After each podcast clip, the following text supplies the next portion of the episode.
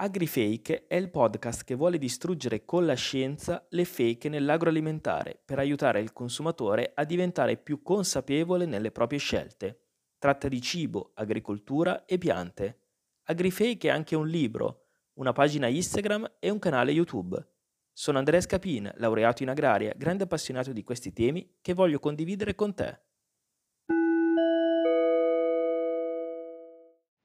Attenzione, Attenzione il podcast, podcast AgriFake sta per iniziare.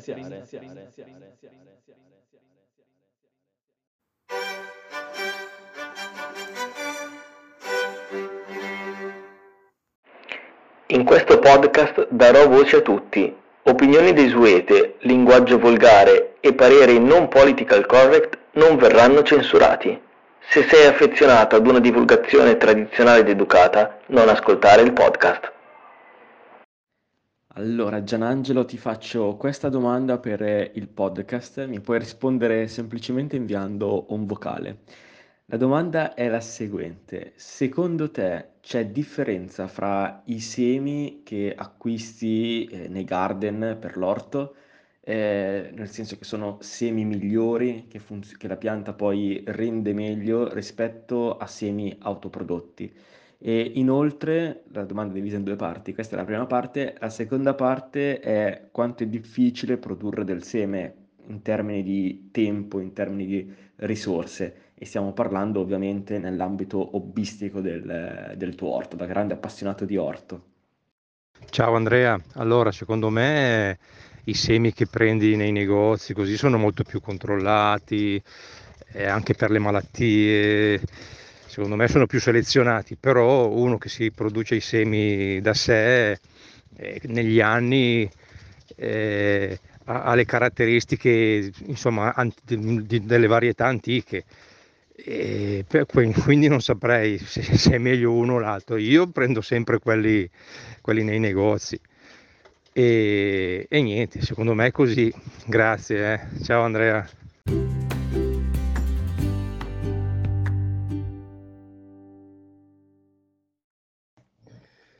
Guarda, non sono informato bene sul fatto del brevetto delle piante, solitamente sento il brevetto di altre cose, ma se si vuole fare un discorso etico, vabbè, le piante non è giusto brevettarlo perché la tua scoperta la mette a disposizione di tutti e senza avere costi. Però se vogliamo parlare di un discorso proprio professionale, secondo me è giusto che venga brevettata perché ci sono persone che fanno degli, degli investimenti sia in tempo personale che economico per trovare un qualcosa di meglio o di originale quindi è anche giusto che poi, una volta scoperto, ne prenda ciò di positivo che, che ha.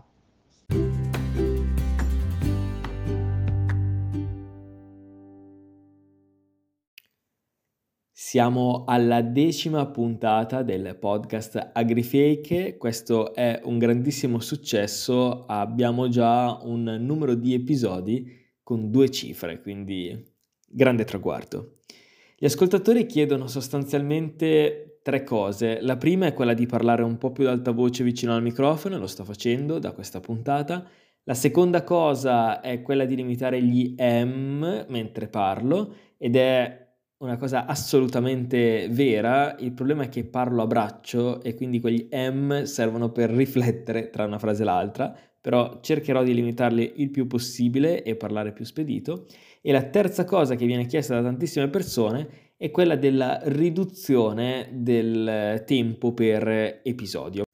Quando ho iniziato questa esperienza del podcast dovevo optare per episodi corti ma che potessero colpire un pubblico più grande oppure episodi più lunghi che potessero colpire un pubblico più piccolo, ma questo pubblico più piccolo avesse veramente la possibilità di potersi informare su questi argomenti, altrimenti sarebbero diventate le solite informazioni, so tutto subito, ma in realtà non so niente. Quindi preferivo fare un ciclo di lezioni veramente approfondito, più lungo, più noioso, ma poi tanto c'è sempre la possibilità di stoppare la puntata e di continuarla il giorno dopo.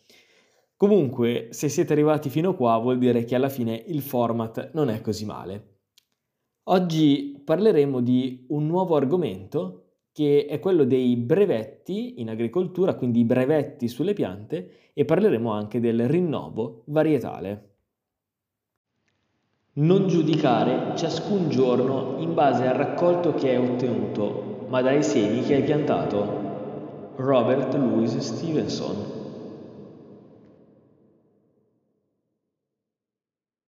A me piace molto questo aforisma di Stevenson, che è stato scrittore, drammaturgo e eh, poeta scozzese durante l'età vittoriana ed è noto per eh, alcuni dei suoi romanzi come L'isola del tesoro oppure Lo strano caso del dottor Jekyll e del signor Hyde. Questo aforisma mi piace perché rende l'idea di quanto i semi siano importanti per ottenere un buon raccolto. Altri libri come Uomini e semi, se non ricordo male, definiscono il seme come un concentrato di biotecnologia. Il eh, seme è davvero, davvero importante per ottenere buone piante, di conseguenza ottimi raccolti. Molte persone credono che i produttori agricoli, gli agricoltori, si riproducono il seme da sé. Nel, nel senso, quando andiamo al supermercato, quanti di noi pensano veramente che dietro quella lattuga, dietro quella carota, quel pomodoro, non c'è solo l'agricoltore che produce eh, il prodotto, quindi coltiva le piante e produce il prodotto, ma ci sono praticamente sempre delle aziende che producono il seme per quel produttore, quindi c'è un passaggio che normalmente non si conosce, che rimane misterioso agli occhi del consumatore medio. Diciamo che l'autoproduzione del seme, quindi la riproduzione del seme da sé, è qualcosa che veniva fatto in passato e che è oggi veramente una realtà marginale. Sono veramente pochi i casi in cui le aziende agricole si riproducono il, il proprio seme e nella maggior parte di questi casi sono aziende hobbistiche.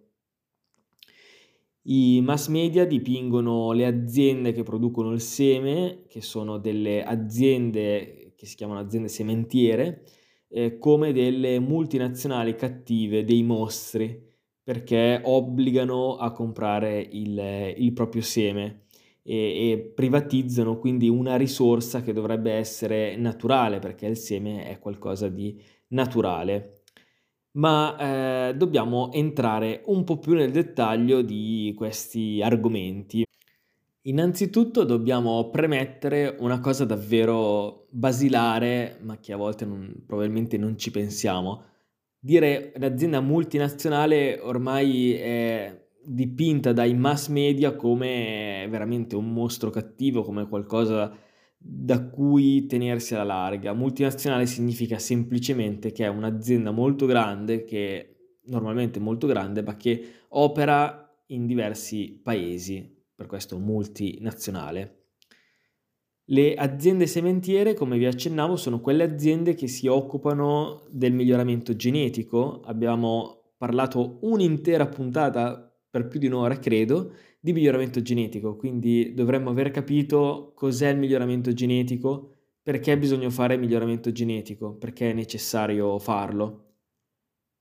In altre parole, eh, queste aziende migliorano continuamente le piante per produrre delle nuove varietà. Uno dice perché non continuare a coltivare le varietà che già esistevano? Se non vi ricordate più andate ad ascoltare la puntata sul miglioramento genetico e capirete il perché non si possono coltivare sempre le stesse varietà. Produrre una nuova varietà necessita di tantissimo tempo e risorse. Questo è il motivo per il quale il miglioramento genetico del seme non è più fatto direttamente dagli agricoltori o da piccoli privati, ma è fatto da aziende molto grandi che possono permettersi di investire risorse nella produzione di nuove varietà. Vi cito qualche numero giusto per renderci conto di cosa stiamo parlando. Partendo da un incrocio iniziale, per arrivare a quello che è il catalogo commerciale, quindi un prodotto, un seme che è commerciale ed acquistabile dai produttori agricoli, ci vogliono almeno 4 o 5 anni per la lattuga, che è una delle crop, delle coltivazioni più veloci. Ci vogliono 7-8 anni per il pomodoro, 15 o 20 anni per altre culture come quelle dell'asparago, ci vogliono molti più anni, quindi stiamo andando oltre i 20 anni, ben oltre i 20 anni, si parla di 25-30 anni, per le piante arboree, per esempio il melo. Questo è uno dei motivi per il quale mangiamo sempre le stesse varietà, perché è difficile fare miglioramento genetico e oltre che difficile è proprio lungo per questioni tecnico-scientifiche che riguardano queste specie, quello che posso dire, che possiamo dire, è che al di là dei numeri che possono cambiare a seconda delle tecniche che vengono utilizzate, eh, sia con tecniche di breeding classico, sia con tecniche più moderne, quindi eh, OGM, marcatori molecolari, eccetera. In ogni caso c'è bisogno di tempo e la cosa importante è che questo tempo è molto, quindi non stiamo parlando di giorni, non stiamo parlando di mesi, ma si parla di anni. Mi piace tantissimo citare una frase di Thomas, eh, Thomas Edison eh, che diceva che il genio è per l'1% ispirazione e per il 99% traspirazione, significa sudore quindi noi possiamo avere una bellissima idea, quindi fare un incrocio per ottenere una nuova varietà che ci piace, magari in termini di colore. L'idea è neanche l'1% di quello che sarà poi il lavoro. Eh, nel caso del miglioramento genetico forse l'idea è molto meno dell'1% e, e tutto il resto è sudore e traspirazione perché è veramente faticoso fare nuove varietà che siano migliori delle vecchie. Quello che succede sostanzialmente è possibile eh, spiegarlo attraverso una metafora. È come dire, ogni anno esce un nuovo modello di telefono, perché non ci teniamo i, il telefono di vent'anni fa e ogni anno escono nuovi modelli perché sono degli upgrade dei vecchi modelli, quindi fanno qualcosa in più, sono migliorati per alcuni aspetti.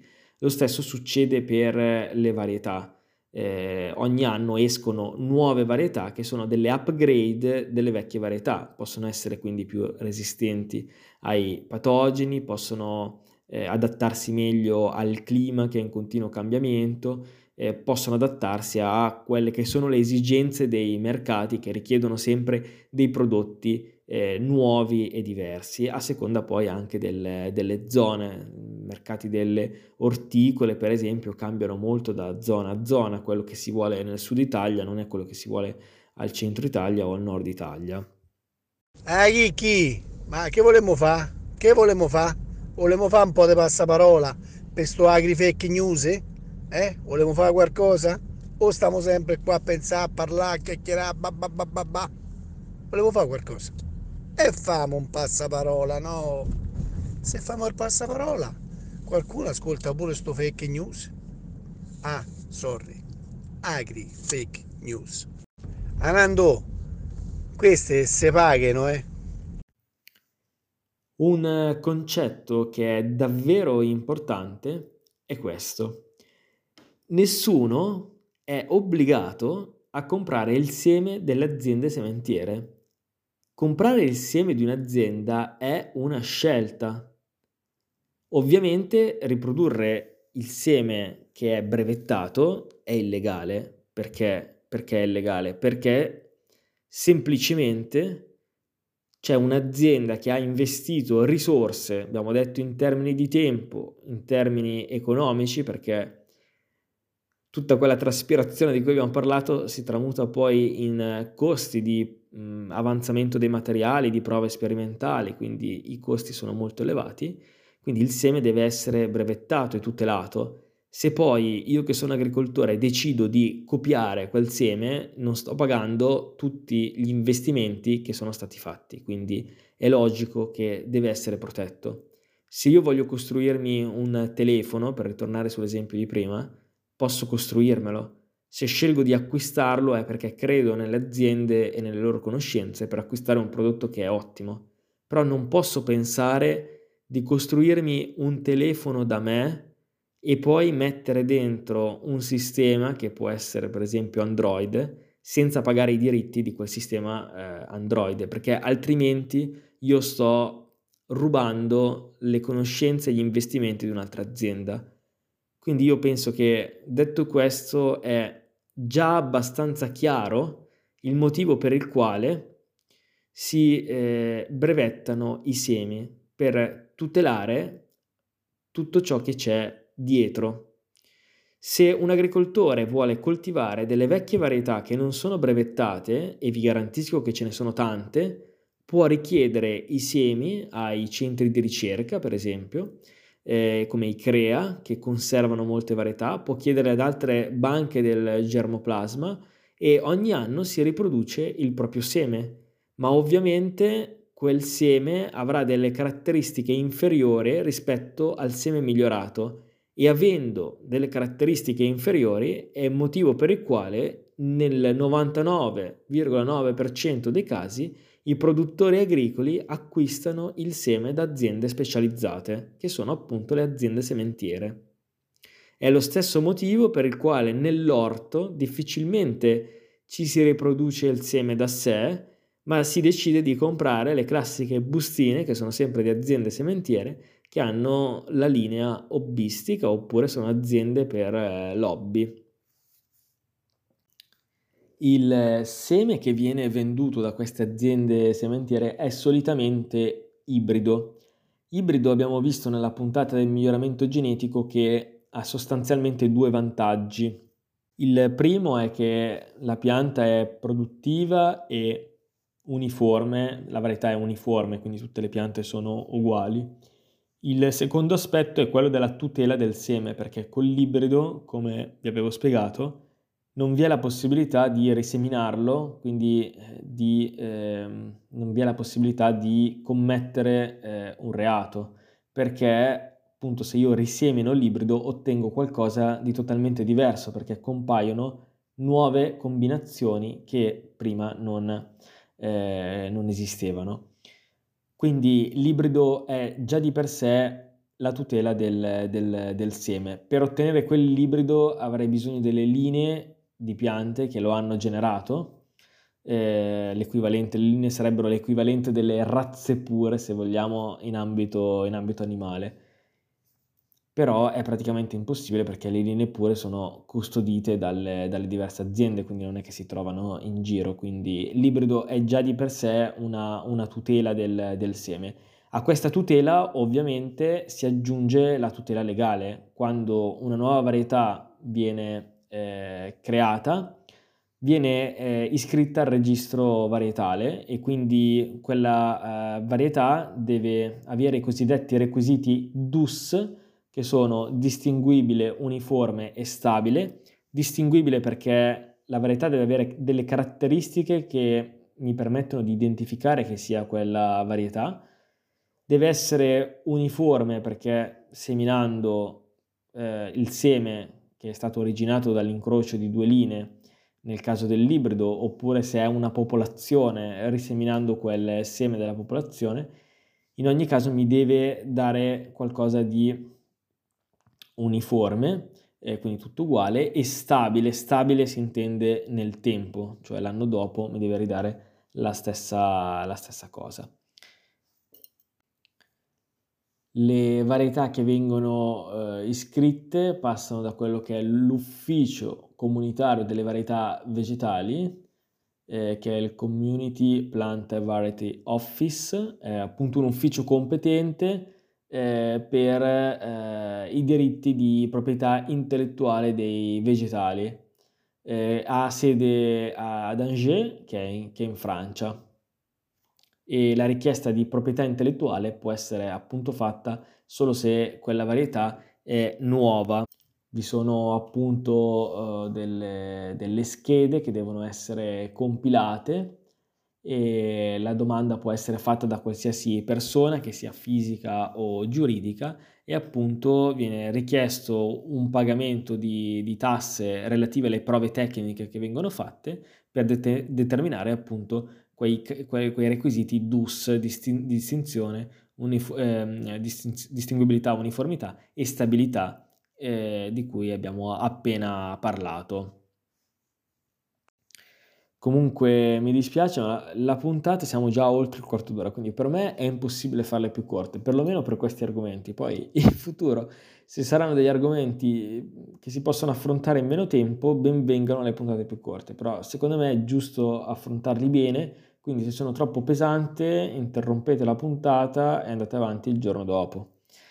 E chiusa questa parentesi, possiamo riprendere.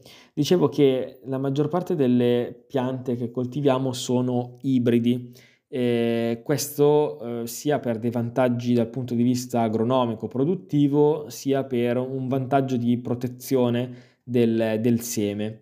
Quasi tutte le culture sono ibride, a parte pochissime eccezioni, come per esempio la lattuga per le orticole eh, oppure eh, frumento e riso per eh, le grandi crop.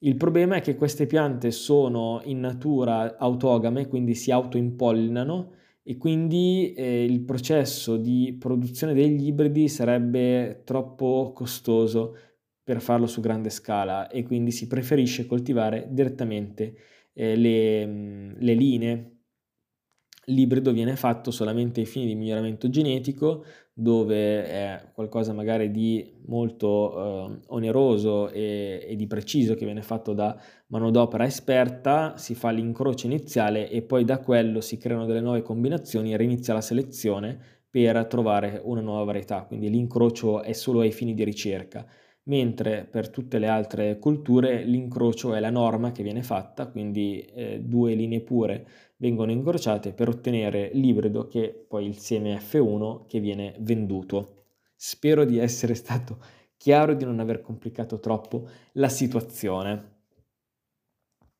Il caso invece delle vecchie varietà normalmente non sono ibride, dipende vecchie quanto perché se stiamo parlando di 50 anni fa, eh, possono essere anche ibride. Se stiamo parlando di ancora più vecchie varietà, molte volte non, non, possono essere ibride oppure non sono ibride. In passato si coltivavano molto le popolazioni. Le popolazioni sono un insieme di linee per quanto riguarda le piante autogame che in natura si autoimpollinano, oppure eh, sono un, un insieme di, eh, di piante che sono eterozigoti eh, per quanto riguarda le piante allogame che quindi in natura non si autoimpollinano ma prendono eh, polline un po, da, un po' da tutto e quindi eh, queste popolazioni allogame per la maggior parte delle colture sono un pool genetico, quindi nella popolazione ci sono più geni che vengono portati avanti quando vengono riseminate. Però queste vecchie varietà, queste popolazioni sono molto disformi perché ehm, il pool genetico è generalmente abbastanza ampio.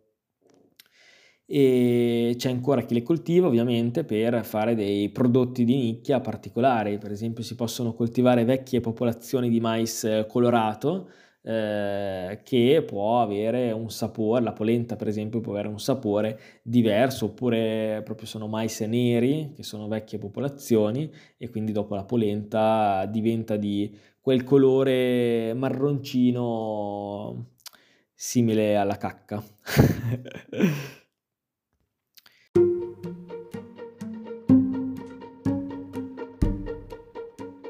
Andrea, sai che questi audio del podcast, cioè, tu col tuo podcast mi hai veramente rotto la minchia. Adesso te lo segnalo e ti metto anche un voto negativo, così la smetti di rompermi la minchia.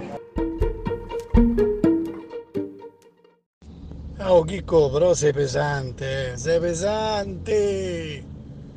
Sto a guidare mica mi rompe i coglioni sempre così tu, eh. Testi, podcast.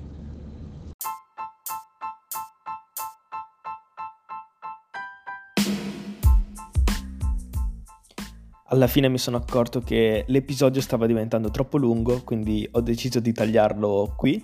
Ci sarà una seconda parte con due esempi pratici per entrare un po' più nel dettaglio di quello che abbiamo appena detto.